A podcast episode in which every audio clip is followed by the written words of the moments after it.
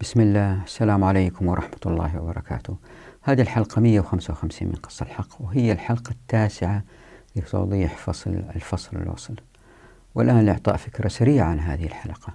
يا ليت من الأخوات المشاهدات والمشاهدين أنهم إذا سمحوا يشوفوا الحلقات من الأول. لأن زي ما قلت مرارا المشاهدات في الحلقات الأخيرة تبين أنه في بعض الحلقات في المنتصف الناس ما شافوها. فقص الحق عبارة عن سلسلة طويلة من الحلقات لتوضيح قصور العقل البشري. ورؤية حلقة من هنا أو من هنا ستجعل من الفرد شخص إذا كان مغروس جدا في النظام الرأسمالي شخص غير مقتنع بقص الحق. وأنا هدفي في الحياة كله هو نشر فكرة كتاب قص الحق. فإن كنت على الحق إن شاء الله سينتشر.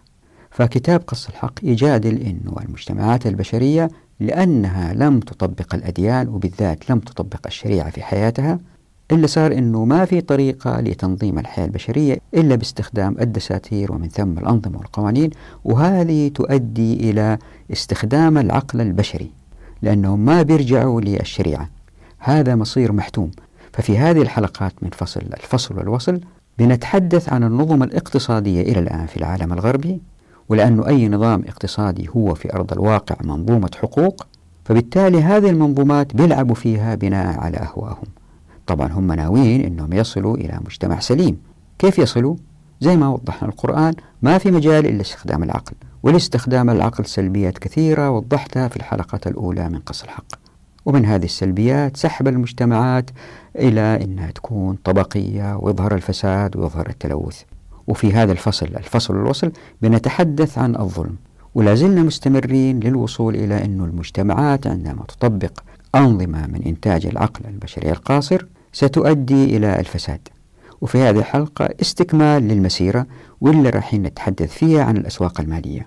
فنتحدث عن ظهور الأسواق المالية وصعود وهبوط أسعار الأسهم وبالتالي الانهيارات المالية.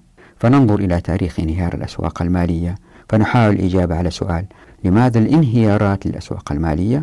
فنمر على أقوال الاقتصاديين في هذه المسألة. وكنت وضحت في الحلقات السابقة أن السندات والأسهم سرقة لأموال الناس. في هذه الحلقة أوضح سرقة أخرى ألا وهو عند انهيار الأسواق قد تتدخل الحكومات لإنقاذ المؤسسة المالية من الإفلاس وطبعا تتدخل الحكومات للإنقاذ خوفا من توقف الاقتصاد فيكون الإنقاذ بأموال دافعي الضرائب وهذا ظلم.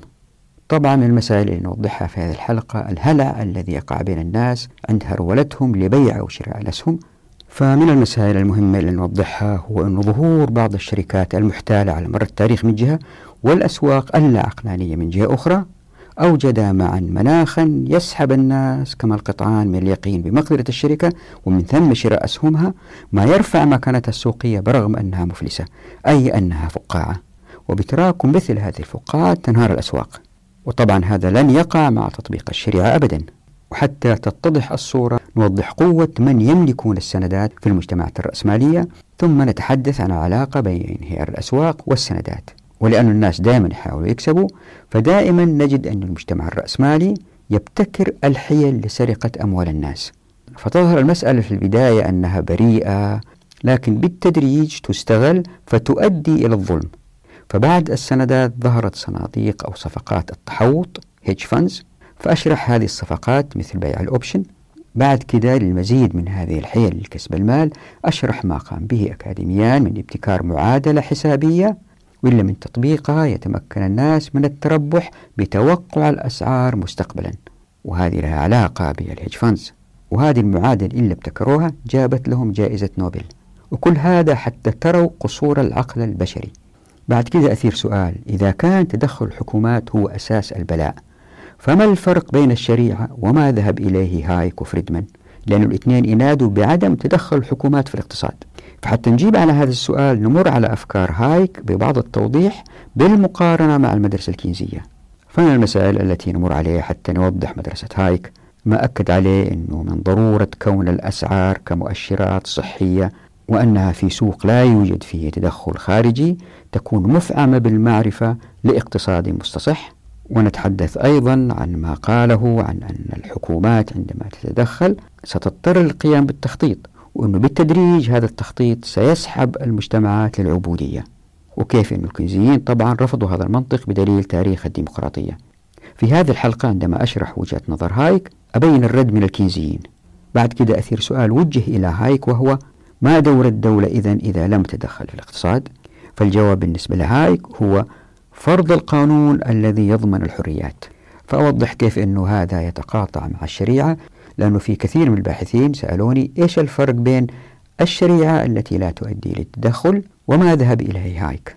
فأشرح هذه المسألة. طبعا في فرق جذري كبير وهنا في ملحوظة صغيرة يا ريتكم تنتبهوا لها. وأنا بأشرح كنت بأتكلم على نازلة أنه إذا في جارين واحد علم ابناه ومنع دخول الشمس عن الجار. المقصود في هذا المثال لأني ما وضحته بالتفصيل بعدين انتبهت بعد التسجيل أنه الجارين بينهم شارع وما هم جارين متلاصقين لأنه إذا كان جار سكر شباك الجار الثاني هذا ضرر شديد على الجار اللي عنده شباك فهو حاز ضرر فتح الشباك. أنا أتكلم عن مبنيين بعيدين عن بعض واحد علم مبناه وقطع طريق أشعة الشمس التي تدخل لبيت الجار اللي عنده شباك فيتضرر. طبعا هذا مثال هنا لتوضيح كيف أنه مخصوصة الحقوق. عند هدي معين ما هو موجود عند هايك. ناهيكم عن أنه هايك والكنزيين اتفقوا في الكثير من المسائل التي تحرمها الشريعة مثل الربا مثل بيع الحاضر للباد. وكلاهما هايك وكينز ما يفتحوا أبواب التمكين في الموارد والموافقات والمعرفة. بعض الباحثين المتأخرين انفعوا ذلك تحت مظلة الدولة. وفرق جذري بين الحالين أنها تكون تحت مظلة الدولة أو تحت مظلة الشريعة التي تعطي الناس حقوق واضحة لينطلقوا بغض النظر عن موافقة الدولة. فنتحدث عن العدل وما وضعه هايك من فكرة العدل الاجتماعي وكيف أنه يقول إنها قد تتحول لأداة ظلم. وهكذا من حوارات كلها تتحد في توضيح فكرة أن استخدام العقل البشري القاصر يؤدي بالتدريج إلى سرقات أموال الناس في مسألة الاقتصاد. بالإضافة لهذه السرقة تقييد الناس من التحرك. يعني نظام الرأس المالي قيد الناس اللي يمكن ينطلقوا إلا في ظروف محددة هم يشترطوها المسؤولين. زائد سرقة أموال الناس إلا بيجتهدوا ويشتغلوا. والآن إلى التوضيح. يمكن واحد يسأل يقول ليش كل هذا الوصف والنقد للنظام الرأسمالي الجواب هو أنه إذا رأينا النظام كيف يشتغل وفهمناه من أساسه نقدر إذا قارناه بالشريعة نشوف كيف الشريعة متميزة جدا عن هذا النظام الذي هو من وضع العقل البشري القاصر. فزي ما شفتوا في الحلقة السابقة أنه السندات والأسهم والضرائب هي مستويات من الظلم تسحب أموال الناس لتعطيها إلى الناس اللي ما ينتجوا زي اللي هم في البنوك إلا في الدولة. هذول ما ينتجوا غير البيروقراطية. وبحجة التنظيم للإنتاج يقوموا بهذه الأدوار. وهذا لا يؤدي إلى الازدهار الاقتصادي. برغم أنه إحنا شايفين أنه بيصنعوا كل هذه الأجهزة والمعدات وهذه المصانع الضخمة لكن هذا تقدم تقني وعلمي وليس موضوع حقوق زي ما وضحت في الحلقات الأولى من قص الحق. فيجب ألا نخلط المسائل ولا أدل على فشل النظام الرأسمالي أنه ما يسحب المجتمعات الازدهار من انهيار الأسواق. كل فترة وتانية نسمع أنه في أسواق تنهار. وهذا هو موضوع هذه الحلقة زائد الحديث عن فريدريك هايك. وسبب هذا الانهيار للأسواق وليس سوق واحد لأن جميع هذه الأسواق متصلة فيما بينها عن طريق البنوك. فالبنوك تسوي شبكة وكأنه البنوك والشركات تسوي شبكة. هذه الشبكة جدار. الجدار هذا وحداته الصغيرة الطابوقة أو البلوك أو ال brick أو الآجورة وحداتها هي البنوك. فالبنوك كلها مع بعض لأنها تمول الشركات. عملوا مع بعض جدار لا يمكن لأي إنسان يخترقه للذهاب من منطقة الفقر إلى منطقة الغنى. الفقير يبقى محبوس في منطقة الفقر والأغنياء في النادر بعضهم يأتي إلى عالم الفقراء. أكثرهم يبقوا في عالم الغنى. حتى إذا الواحد أفلس وعلى الإفلاس وعنده اتصالات عنده علاقات تمكنه من الاقتراض مرة أخرى والوقوف مرة أخرى. بينما الفقراء يبقوا في عالم الفقر وفي إحصائيات كثيرة تشير إلى أنه في معظم الأحوال الناس اللي اتولدوا في منطقة فقيرة لن يستطيعوا اختراق هذه الطبقة. نسيت الأرقام وضحتها في فصل القذف بالغيب. مرينا هذه المسألة أن هنالك أبحاث تشير إلى أن الفقراء صعب عليهم يخترقوا هذا العالم. ووضعت أرقام هنا في الشاشة إذا حب أحد يشوفها. فاللي صار أنه هذا الجدار العازل الذي يمنع معظم الناس اللي تولدوا فقراء أنهم يشاركوا في العمل الإنتاجية أدى إلى إضمحلال الإنتاج وفي نفس الوقت إلى إيجاد منتجات تسحب الكرة الأرضية للتلوث. ناهيكم عن الفساد الخلقي بسبب الطبقية وهي تحدثنا عنها مرارا. والسبب في كذا لأنه هذه البنوك وهذه المؤسسات المالية عندما تحتكر الأموال لنفسها وتقرضها لبعض الناس المجتمع يتقسم إلى ناس انتجوا ناس يمولوا ناس ابحثوا ناس اشتغلوا ناس استثمروا وهكذا. بينما مع تطبيق الشريعة هؤلاء كلهم مع بعض لأن الكل شركاء فيما ينتجون وبالتالي القاعدة الإنتاجية تكون عالية جدا وبالذات في الابتكارات. الآن القاعدة الإنتاجية التي تبتكر للمنتجات الجديدة أقصد منتجات فكرية ضيقة جدا لأنها محصورة في معامل الأبحاث وفي بعض المصممين في المصانع وما إلى ذلك. وليست شاملة لمعظم أفراد المجتمع كما تفعل الشريعة. وهذا في ظلم على المجتمع البشري لأن الله سبحانه وتعالى المعطي الواهب الوهاب الرازق الرزاق الكريم الجواد الغني المغني المحسن كل هذه الأسماء الحسنى تدل على منه وجوده وكرمه وعطاؤه سبحانه وتعالى الذي وضع منظومة حقوق اللي هي مقصود الحقوق في الشريعة لن تؤدي إلى افتقار أي إنسان في الكرة الأرضية. الموارد كثيرة والخيرات كثيرة والناس عندهم عقول وأيدي يقدروا يشتغلوا ويقدروا ينتجوا. إذا كيف ظهر الفقر؟ هو بسبب النظام الرأسمالي هذا السابق من جهة. من جهة أخرى هو أنه ثقة زرع اتخاذ القرارات في الدولة في مخاطرتين. الأولى هي أنه إذا كان هذا القرار خاطئ فهو سيعم على كل المجتمع بينما مع تطبيق الشريعة لأن المسألة مربوطة بالحقوق وليست قرارات تصدرها الدول في حق الناس تقول لهم سووا كذا ولا تسووا كذا والاقتصاد يمشي كذا ونرفع الفائدة وننزل الفائدة ونطبع مزيد من العملة ونطبع سندات هذا كله ما هو موجود. وبالتالي القرارات الاقتصادية هي في أيدي الناس تحت مظلة مقص الحقوق ويأتي توضيح إن شاء الله بإذن الله. فإلا صار أنه مع زرع الثقة في اتخاذ القرارات في أيدي السلطات تظهر مخاطرتين. المخاطرة الأولى زي ما قلت أنه إذا كان القرار كان خاطئ زي ما بيصير في رفع وتنزيل نسب الفوائد إلا بيصير أنه بتعم جميع المجتمع وليس جماعة صغيرة في منطقة معينة. يعني مثلا إذا كان في مجموعة تجار في منطقة معينة بيشتغلوا مع بعض وانطبقنا الشريعة وقرروا بين بعض يسووا مصرف حتى يتبادلوا التوثيقات في المعاملات التجارية أو يوجدوا نقد بينهم هم يتفقوا عليه أو هم رضوا فيه لأن المصرف هو اللي أصدروا. في هذه الحالات إذا كان وقعت مشكلة أو إفلاس لهذا المصرف لن يعم كل الأمة لكن يبقى في هذا المكان فقط.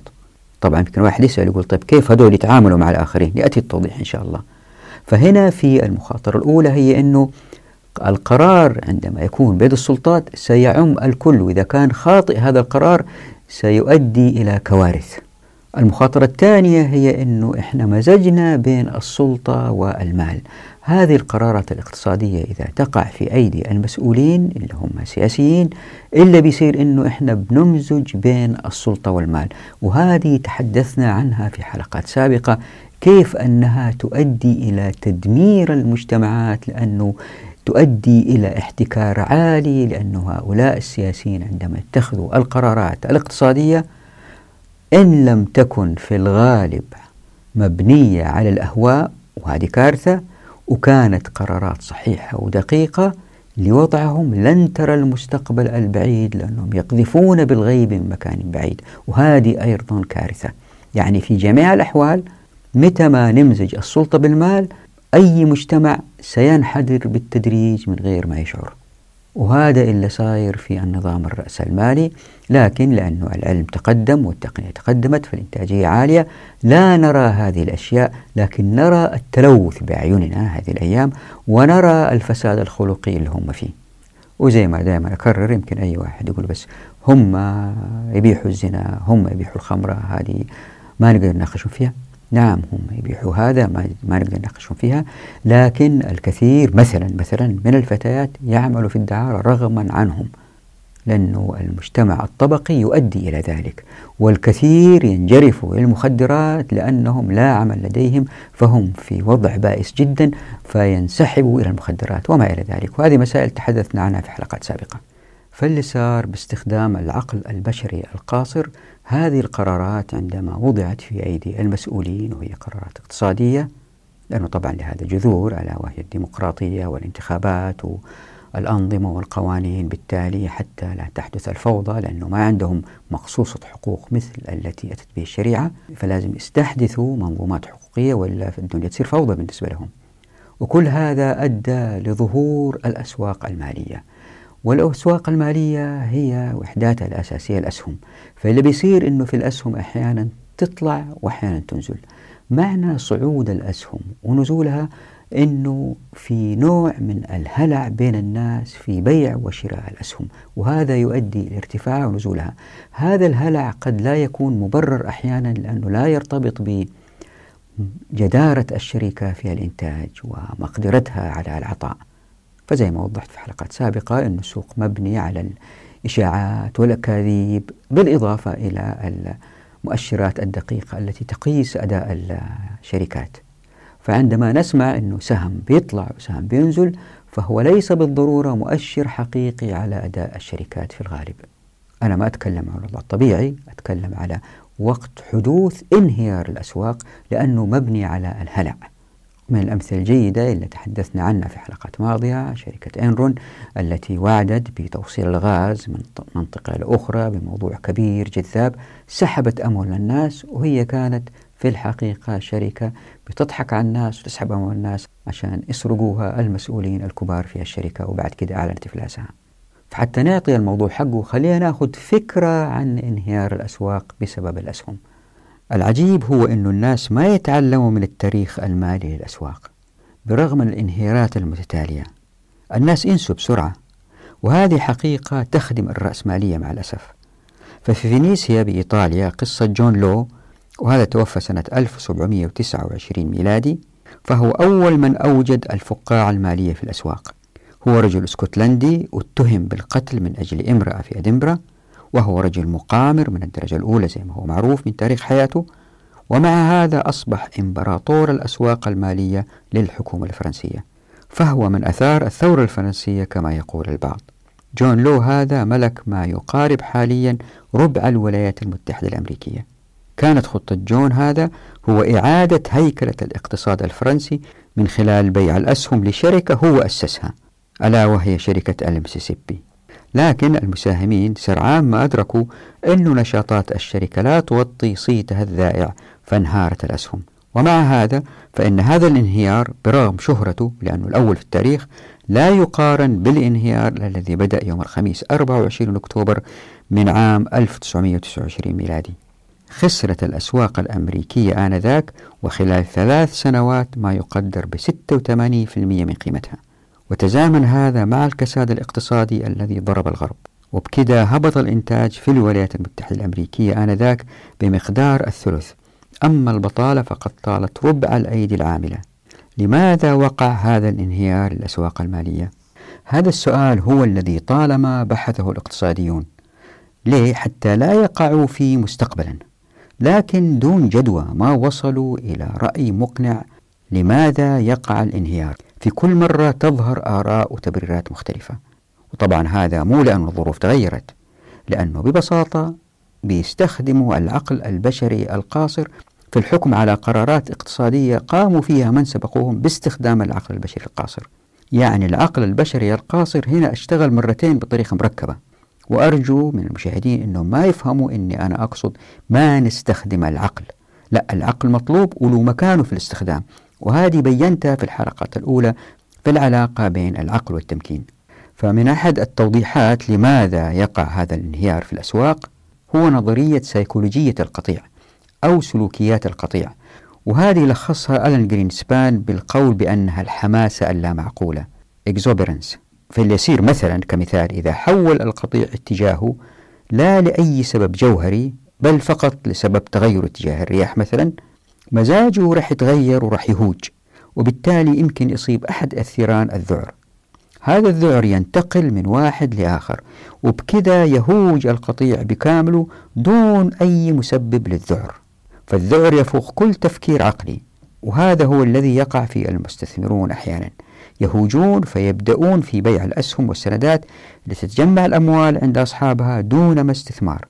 فتبقى الأيدي العاملة بلا عمل وتبقى الخيرات في الأرض دون استغلال فيظهر الفقر. وبالطبع ما حدث هذا إلا لأن المجتمع الاقتصادي مقسوم إلى عامل ومستثمر وهذا لن يقع إن طبقت الشريعة لأن المجتمع غير مقسوم. تذكروا تحدثنا في فصل الشركة الناس اللي اشتغلوا هم اللي يملكوا. لهذا كانت الأسواق المالية قابلة للانهيار بسرعة. فقد وقعت سبعة انهيارات مالية في القرن الماضي للأسواق المالية في السنوات 1917 1920 1929 1931 1932 1937 1974 1987 هذا فقط في القرن الماضي. وهنا ملحوظة للمشاهدات والمشاهدين أنه أنا ما بحاول أغير الأرقام أو الإحصائيات التي في كتاب قص الحق لأن الكتاب انطبع وظهر فبلتزم بالموجود إلا كتبته في الكتاب وكان هذا قبل حوالي حسب رقم الصفحة في الكتاب قبل عشرين سنة أو قبل عشر سنين.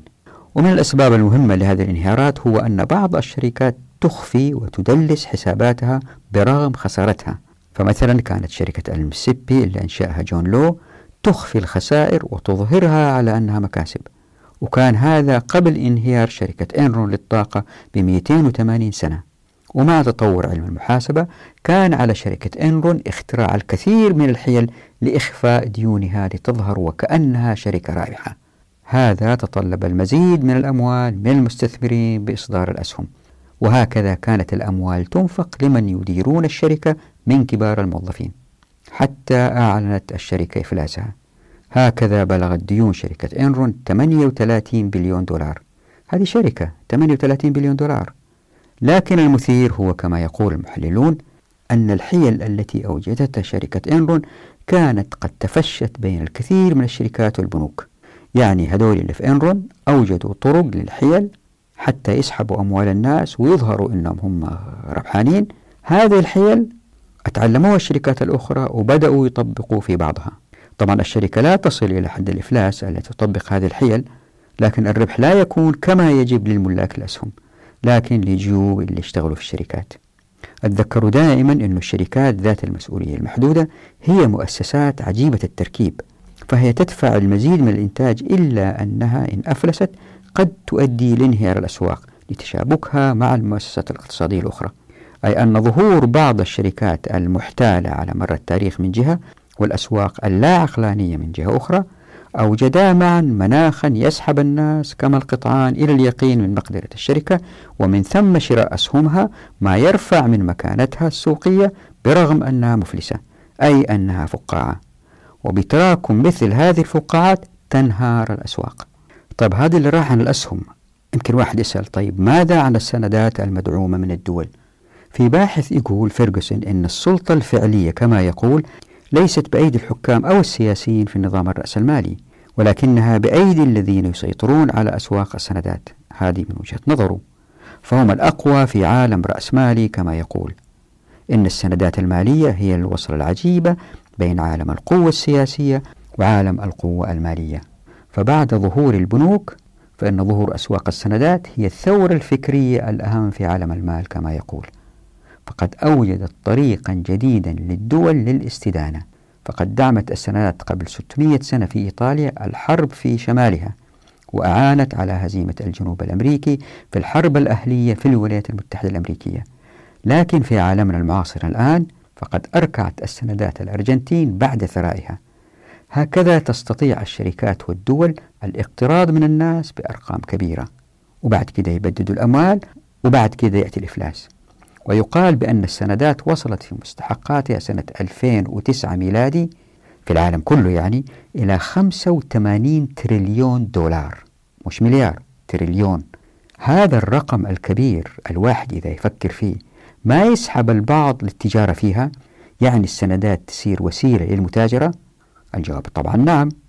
هؤلاء الذين يتاجرون بها ويربحون دون ما إنتاج فإنما هم يستهلكون الكماليات أيضا ليه؟ لأنهم مترفين. فيتجه السوق لإشباع رغباتهم وبهذا التوجيه للاستثمار غير الأمثل يقترب الاقتصاد من الانهيار. في واحد اسمه بيل جروس واللي كان مقامر ماهر في عاصمة القمار في لاس فيغاس بولاية نيفادا صار رئيس لأكبر شركة تتعامل بالسندات. يعني المقامرة بالأسهم والسندات شأن لا يتقنه إلا المقامرون بالدرجة الأولى. طيب إيش علاقة هذا بجميع الناس؟ الجواب هو الآتي. إن أقبل الناس على السندات فقد ذهب ذلك المال المستثمر إلى دين مستقبلي على مصدري السندات. ما يعني أن تلك الجهة كالدول مثلا قد تستثمر ذلك المال وهذا ما يقع دائما فيما لا فائدة آنية فيه المجتمع. فتقل المنتجات مقابل النقد فيأتي الانهيار بسقوط أسعار السندات. وإن هوت أسعار السندات فإن الجهات المستثمرة فيه مثل مصلحة معاشات التقاعد مثلا ستؤثر في الجميع. فقد فر الناس بعد تهاوي أسواق الأسهم إلى شراء سندات الخزانة الأمريكية مثلا. ولكن عندما قامت الحكومة الأمريكية بإنقاذ البنوك من الإفلاس قامت بإصدار السندات للاستدانة من المستقبل البعيد لإنقاذ البنوك. لهذا إن فقد الناس الثقة بالسندات وتهاوت أسعارها فإن النظام المالي سينهار وبكذا يكون السؤال هو ما الذي يستطيع الناس فعله لإنقاذ أنفسهم من هذه التقلبات؟ أين هو السوق الآمن الذي يستطيع الناس استثمار أموالهم فيه؟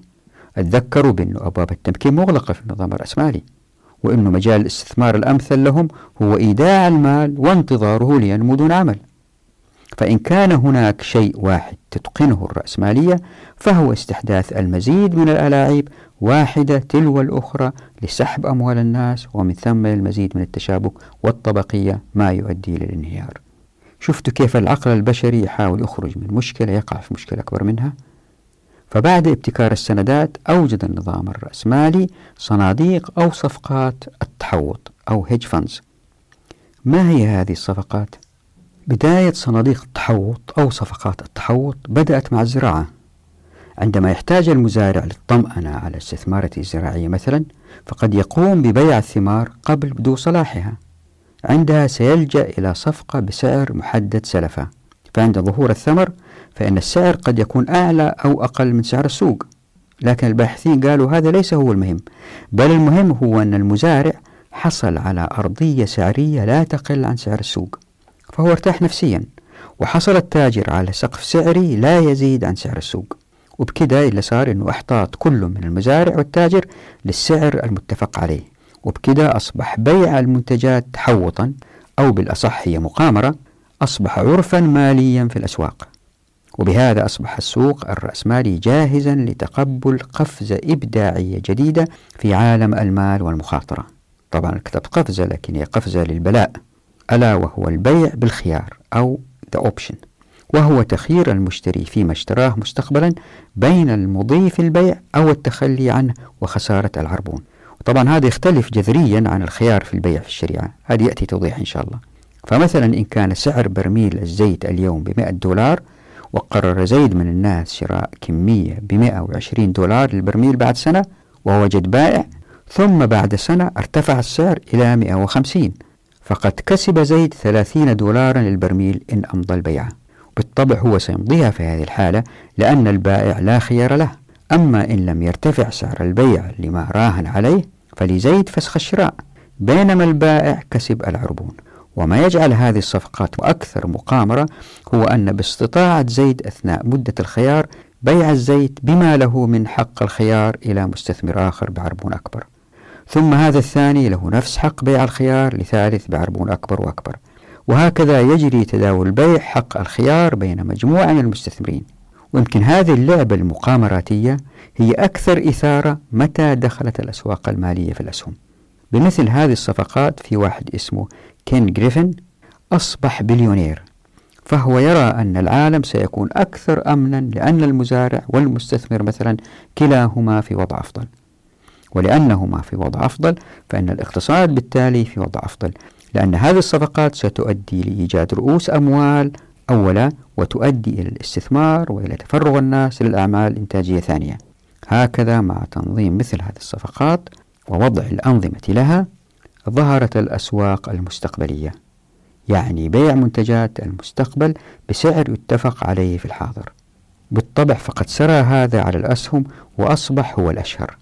وأول هذه الأسواق كان بمدينة شيكاغو الأمريكية. طبعا لكل سوق أبطاله. فممن ذاع صيت ثرائهم في مثل هذه الصفقات كين جريفن والذي أشترى تمثال واحد بثمانين مليون دولار من أرباحه التي بلغت في سنة واحدة بليون دولار لأنه استطاع إدارة صناديق التحوط. شوف قديش كسب وهو ما أنتج رزة واحدة. وزي ما هو معروف فإن إدارة المخاطر هي من أهم العوامل للثراء في مجتمع رأسمالي.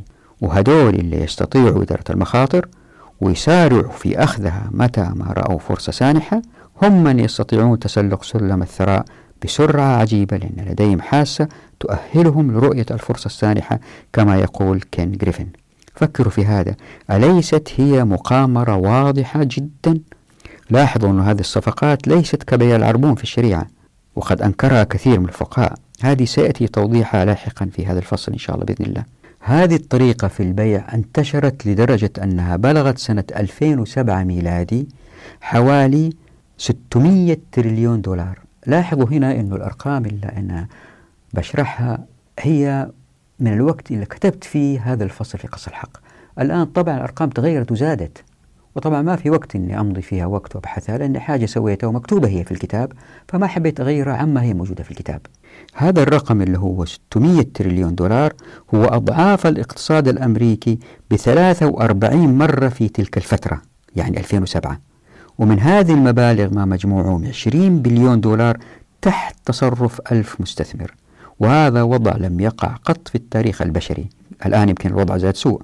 قال وارن بوفيت وهو أحد المستثمرين بأن هذه الصفقات هي السلاح الاقتصادي للدمار الشامل فهي تسلب المال من الفقير ومن الذي يعمل لتضعه في يد من يقامر. خلينا نأخذ مثلا جورج سورس وهذا معروف جدا أو البطل الأكبر لصناديق التحوط زي ما سموه فهو قد تخصص في شراء العملات والأسهم بالتوقع على أن قيمة السهم أو العملة ستنخفض وليس العكس يعني يبحث عن الخاسرين في الأسواق ويراهن عليهم. ولعل أكبر صفقة في حياته في التاريخ يمكن صار بعدها أكبر ما أدري إلى ذلك الوقت كانت توقعه لتهاوي الجنيه الاسترليني سنة 1992 ميلادي. فعندما كان الجنيه الاسترليني مربوطا بالمارك الألماني وكان في وضع صعب راهن جورج سورس في البنك الإنجليزي أن الجنيه سينخفض.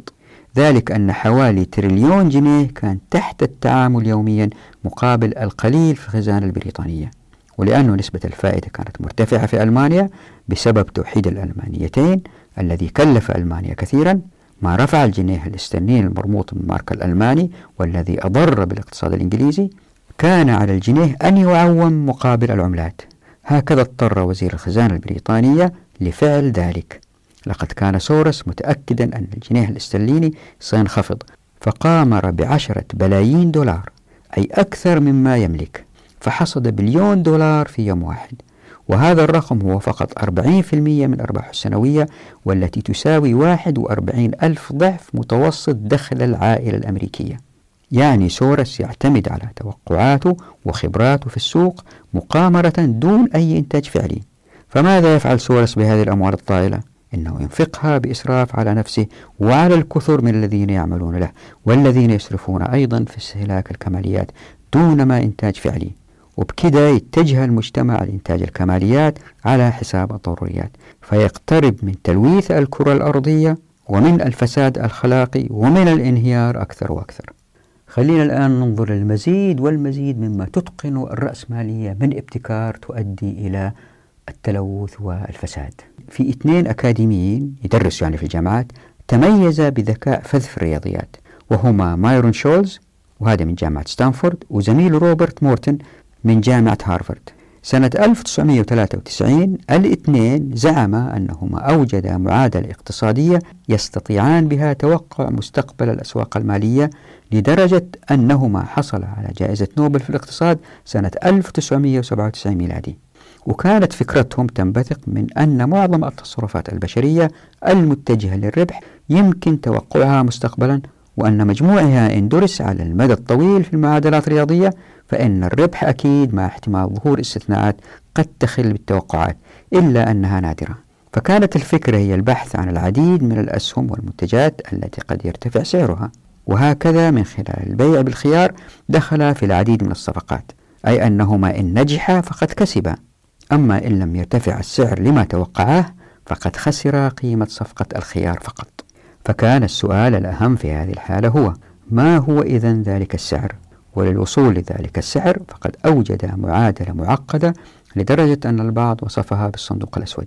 هذه المعادلة هي التي جلبت لهما جائزة نوبل أي أن التحدي هو كيفية إيجاد قيمة البيع بالخيار لسهم محدد لشرائه في تاريخ محدد مستقبلا مع الأخذ في الاعتبار تذبذب سعر ذلك السهم في تلك الفترة.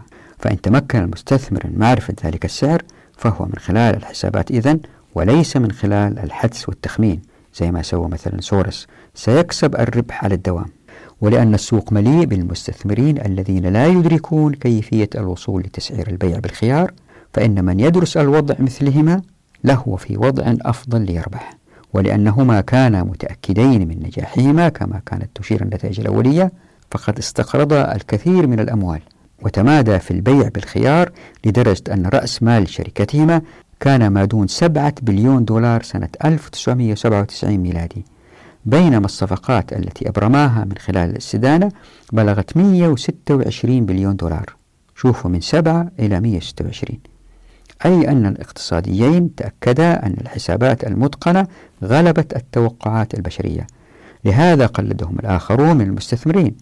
ولكن في صيف 1998 ميلادي حدث ما لم يتوقعه الأكاديميان أي أن التوقعات المبنية على حسابات العقل البشري القاصر بدأت تتهاوى. لقد بدأ الاقتصاد الروسي الذي تبنى الرأسمالية حديثا بالانهيار وهكذا بسبب التشابك بسبب قصور العقل البشري ظهر انهيار آخر. طبعا ما في داعي أشرحها هنا حتى ما نخرج عن الموضوع لكن كل انهيار يسحب إلى انهيار آخر. فإذا أبغى أشرحها ما راح أنتهي. واحد حصل حاله ينسحب من شغلة لشغلة. ويمكن بعضكم يسأل يقول طيب ليش يا جميل الدخول في كل هذه التفاصيل في علم الاقتصاد من انهيار الأسواق من العقاري؟ هذا شيء معروف.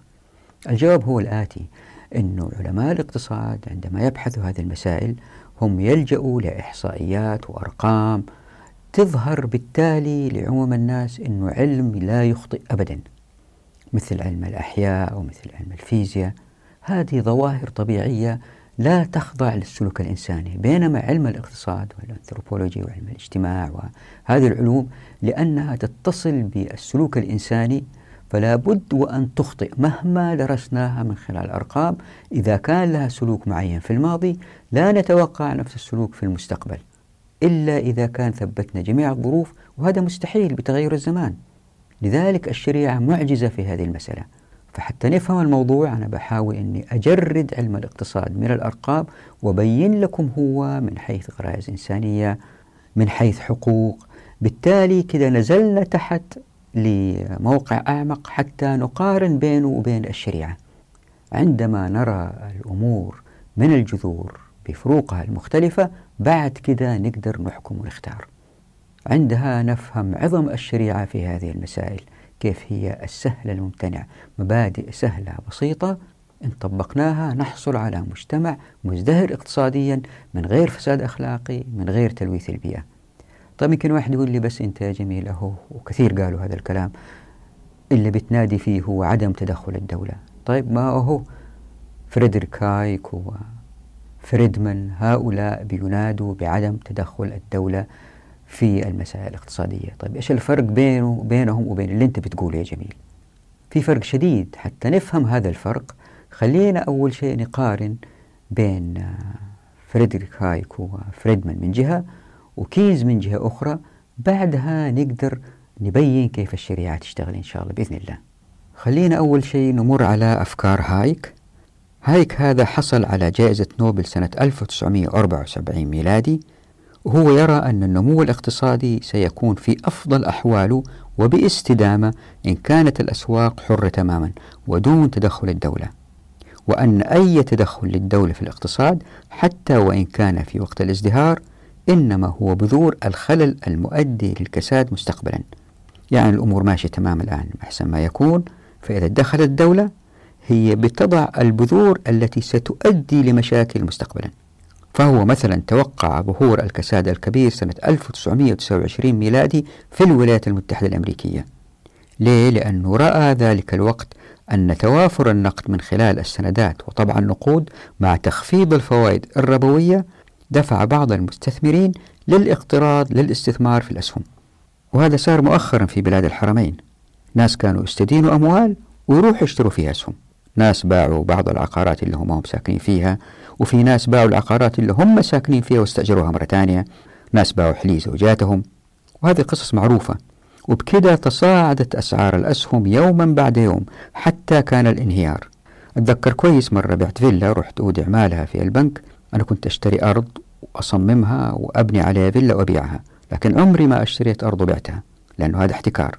فعندما أتيت لأودع مال البيع في البنك قال لي مدير البنك حطها يا أخي أسهم وأحسن لك من صداع البناء والبيع قلت للي يتاجروا في الأسهم كل واحد منهم بيراهن إنه في مغفل أكبر منه راح يأتي بعده لشراء الأسهم اللي هو اشتراها.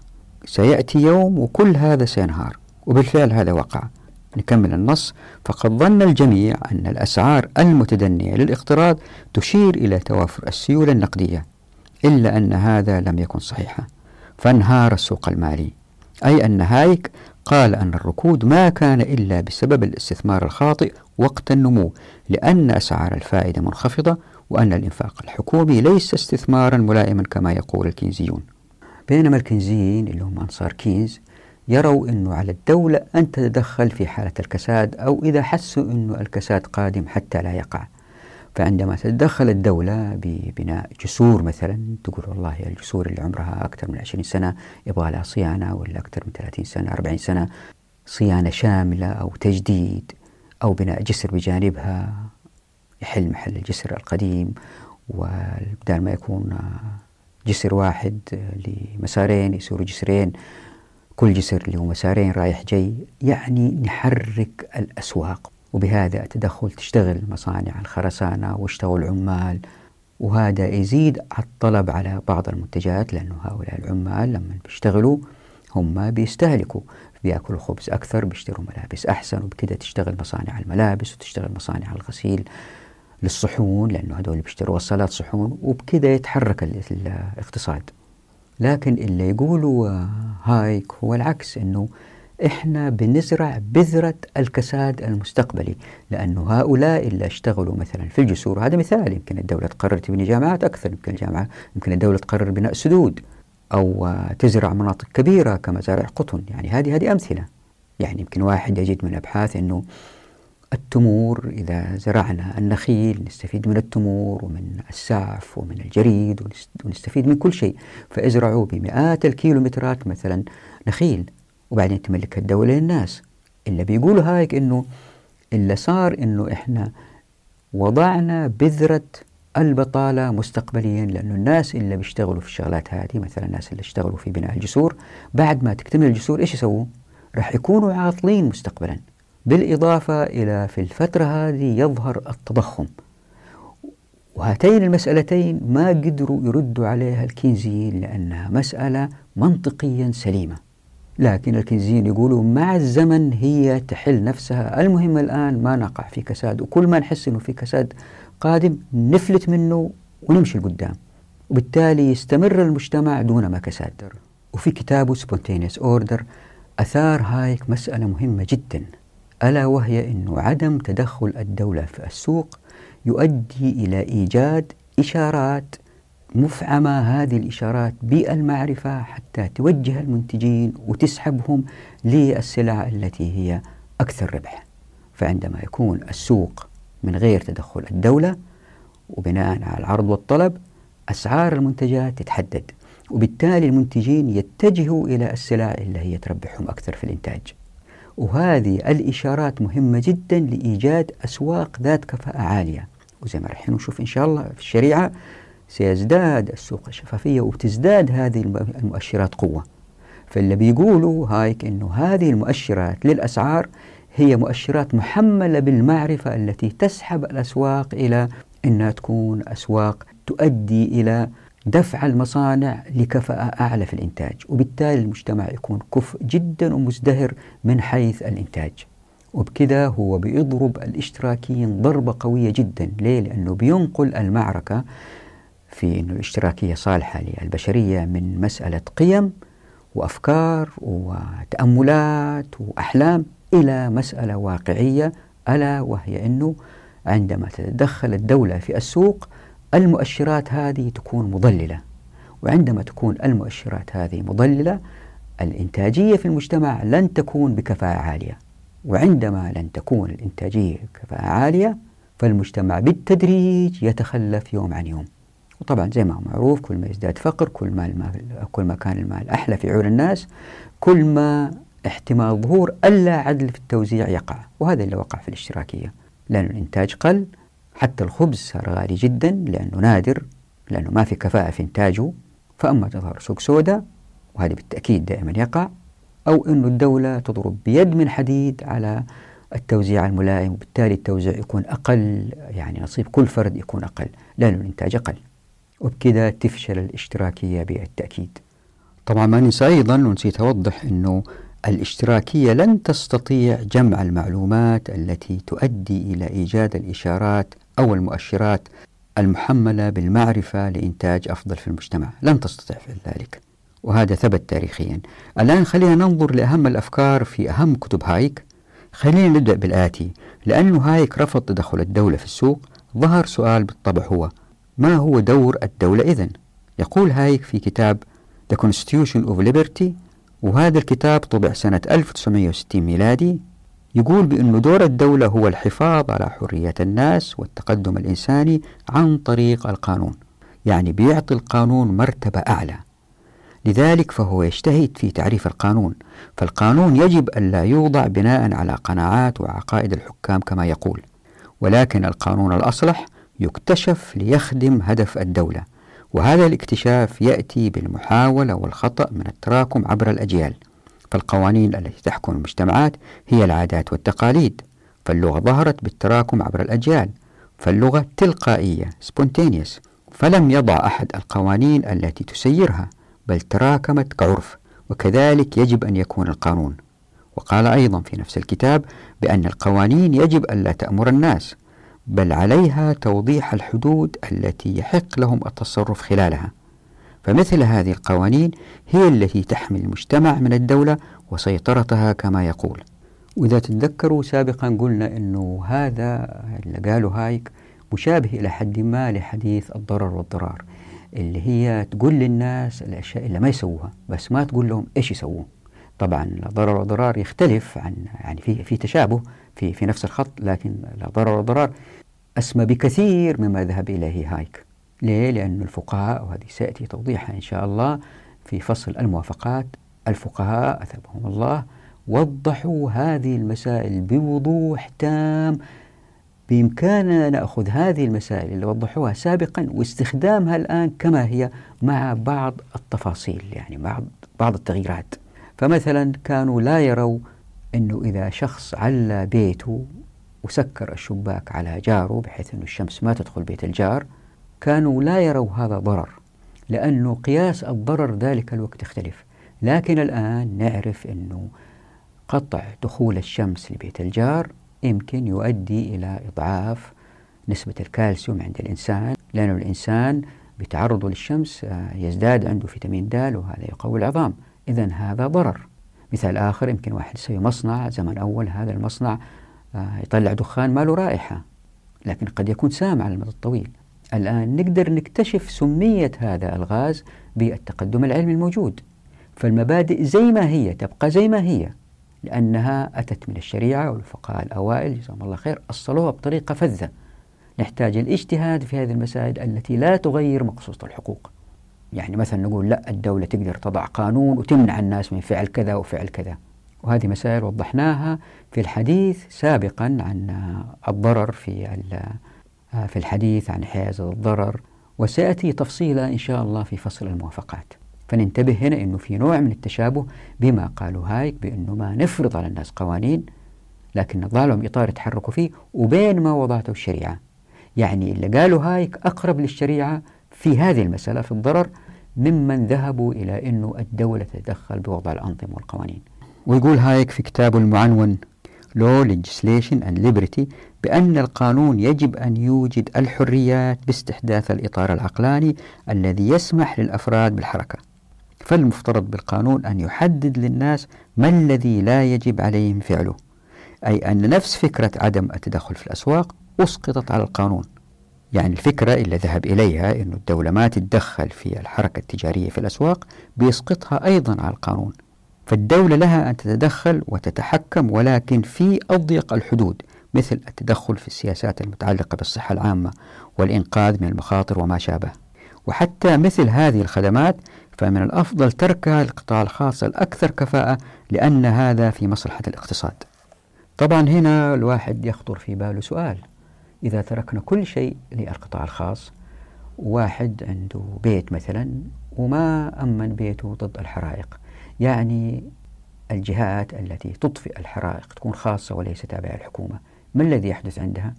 إذا بيته بنحرق والإطفائية ماشية من عنده يقول لهم أطفوا البيت يقولوا لا أنت ما أنت مشترك معنا منحرق البيت كيف يقع هذا إن طبقنا الشريعة؟ ما الذي سيحدث؟ سيأتي توضيح إن شاء الله بإذن الله طبعا في باحثين يرفضوا أفكار هايك بإثارة عدة أسئلة مثل ماذا عن العدل بين الناس إن كانت السوق حرة تماما فقد يأكل الكبير الصغير. وهذا ظلم. وفي المقابل ماذا عن ظهور المجتمعات التي تبنت قيما اشتراكية في إطار رأسمالي فهي مجتمعات يتمتع معظم أفرادها بالرخاء كالدول الإسكندنافية. طبعا هايك زي ما هو معروف لم يمتلك إجابات عملية مقنعة. لكن وضع أفكار نظرية لمثل هذه المسائل. فمما ذهب إليه هايك مثلا في مفهوم العدل الاجتماعي social justice هو رفضه لعبارة العدل الاجتماعي لأنها عبارة ليس لها معنى محدد بالنسبة له بل هي مطاطة وقابلة للاستخدام ضد الآخرين ظلما. فمن وجهة نظر الاقتصاد فإن العدل الاجتماعي قد يؤدي إلى زي تفصله الدولة كيف تشاء يعني الدولة تفصل وتوزع الثروات.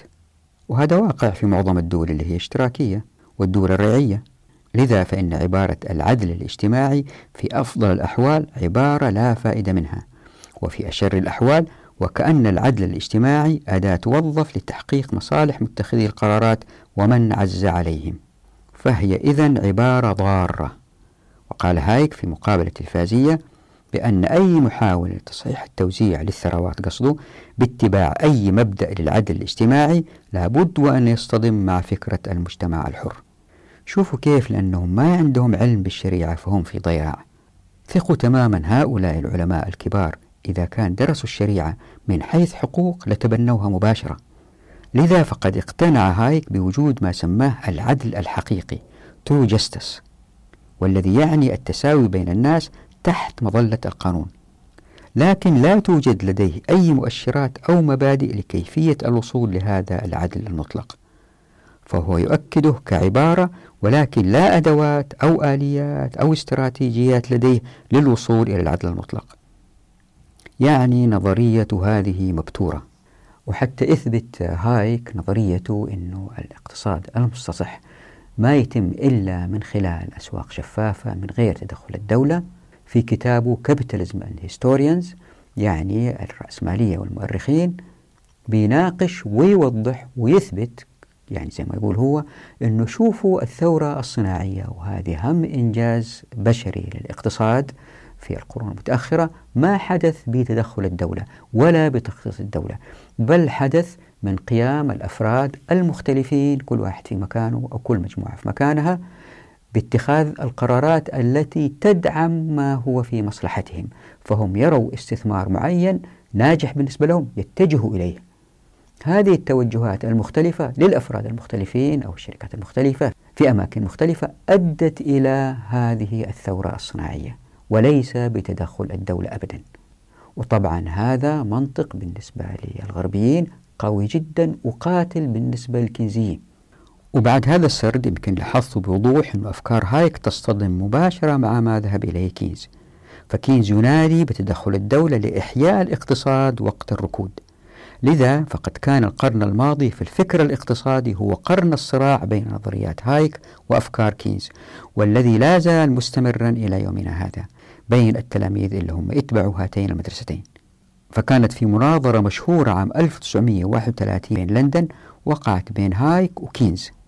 ولا زال الجدل من وقتها مستمر وبحدة بين أتباع المدرستين. حول السؤال هل على الدولة التدخل لإصلاح الخلل في السوق إن وقع أم أن عليها أخذ الحياد التام؟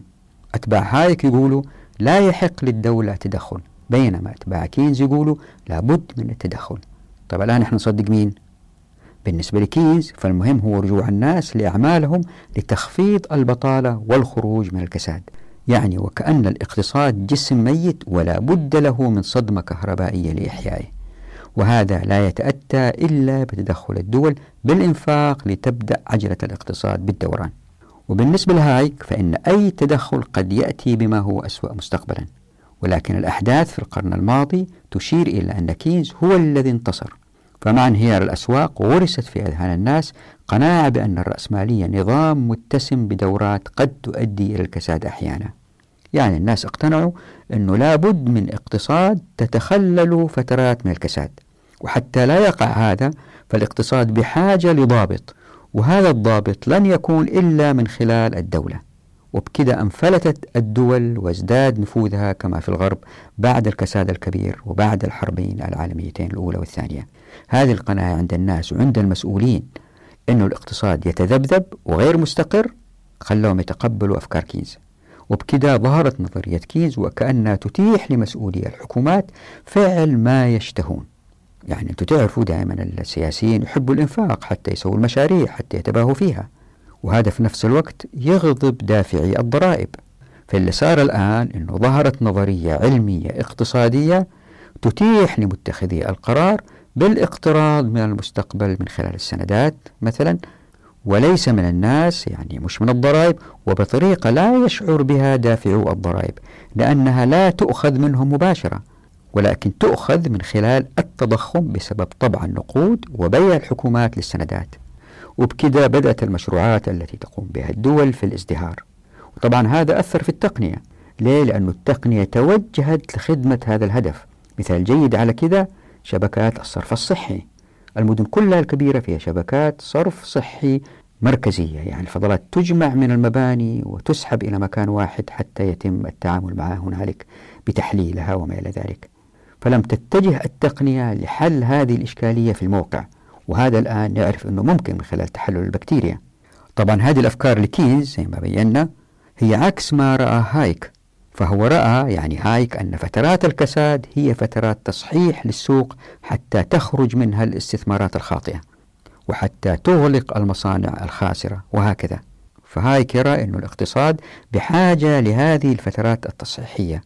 ويمكن كتاب هايك المشهور جدا وهو بعنوان الطريق للعبودية The Road to Serfdom وهذا الكتاب ترجم لأكثر من 15 لغة واللي ينتقد فيه بشدة تدخل الدول في الإنتاج لأنه يقول في فلسفة الكتاب أنه التدخل بالتدريج يسحب إلى الاستعباد يعني استعباد الحكومات للشعوب.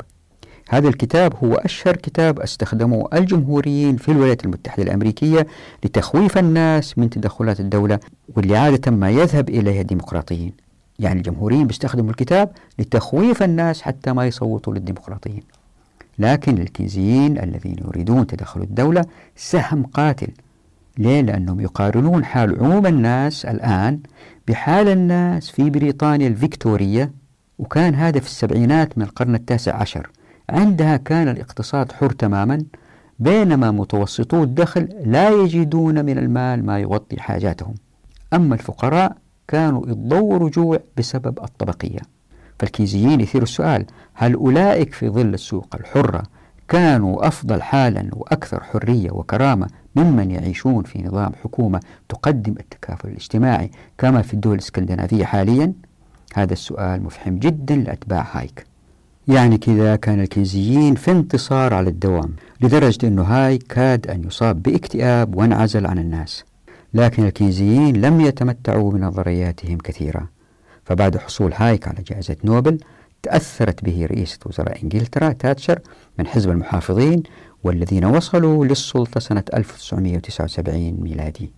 وبكذا دخلت أفكار هايك حيز التنفيذ.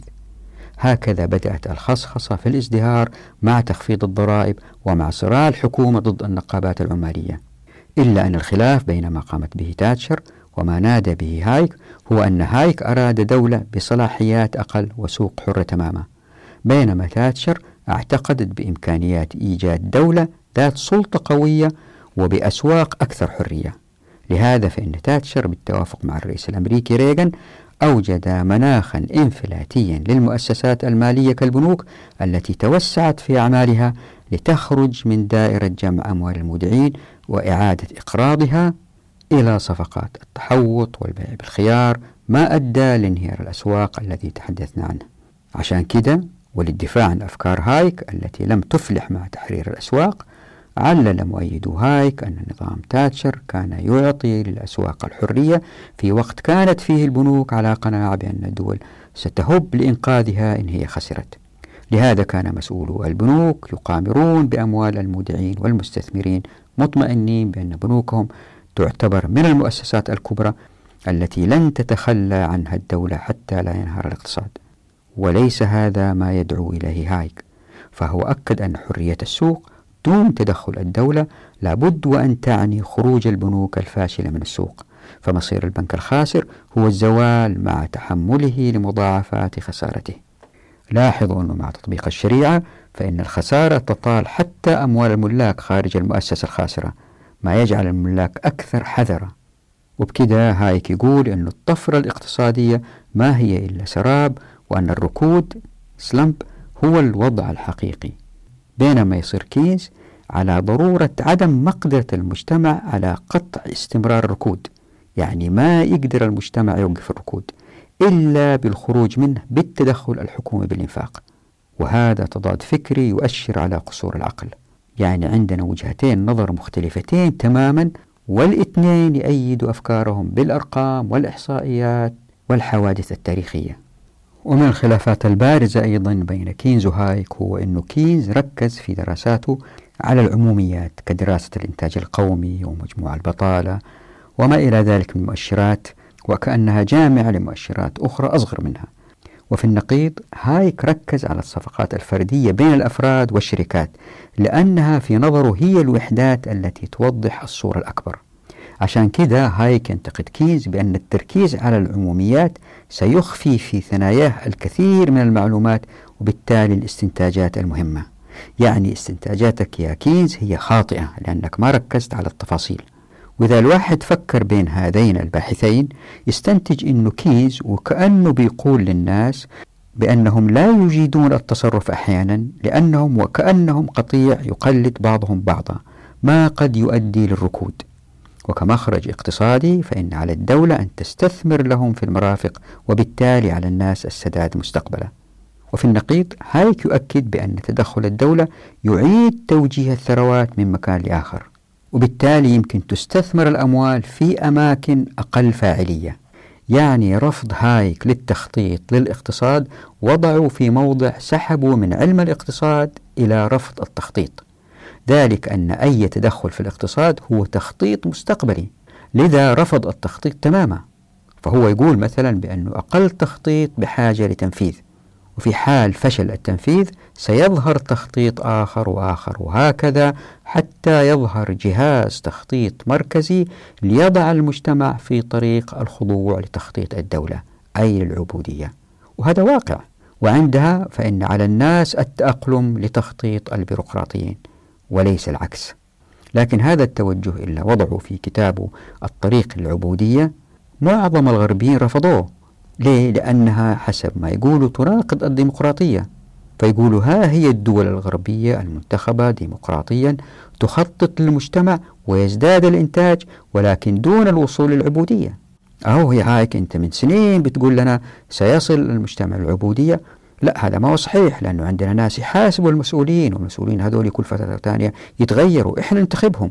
فلا يمكن أن نصل للعبودية برغم أننا نخطط. فهم يقولوا أنه هايك أخطأ في هذه المسألة. واستدلوا على كده يقولوا شوفوا الحرب العالميتين الأولى والثانية نجح فيها التخطيط الاقتصادي في جمع الموارد وتسخيرها لخدمة النصر عسكريا. وبكده يقولوا لابد إذن وأن ينجح التخطيط لخدمة المجتمع في السلم كما يقول منتقدو هايك. لكن فريدمان وهذا باحث في جامعة شيكاغو هو من أهم متبني أفكار هايك رفض هذه المقارنة بالقول بأن الحكومات قد تفلح في توحيد مقدرات الشعوب وتوجيهها للوصول للنصر العسكري لكنها لن تنجح في إدارة الاقتصاد لأن التنمية كهدف ليست هدفا واحدا كما في الحرب بل الهدف في السلم هو محاربة الجهل والمرض والفساد والتخلف والبطالة وما شابه من تعقيدات فالهدف إذن ليس واحدا مثل أيام الحرب. ولأنه ميلتون فريدمان هذا من أهم الباحثين في الاقتصاد من أهم المنظرين للاقتصاد هو من متبعي هايك وله تأثير مهم جدا في الاقتصاد وهو مهم في القرن الماضي والقرن الحالي. لابد أنه نفهم هو إيش بيقول. أولا بعد كذا نتحدث عن الشريعة وكيف يمكن تشتغل هذه الأيام. وهذا هو موضوع مثل فريدمان يعني الحلقة القادمة. نراكم على خير في أمان الله ودعواتكم.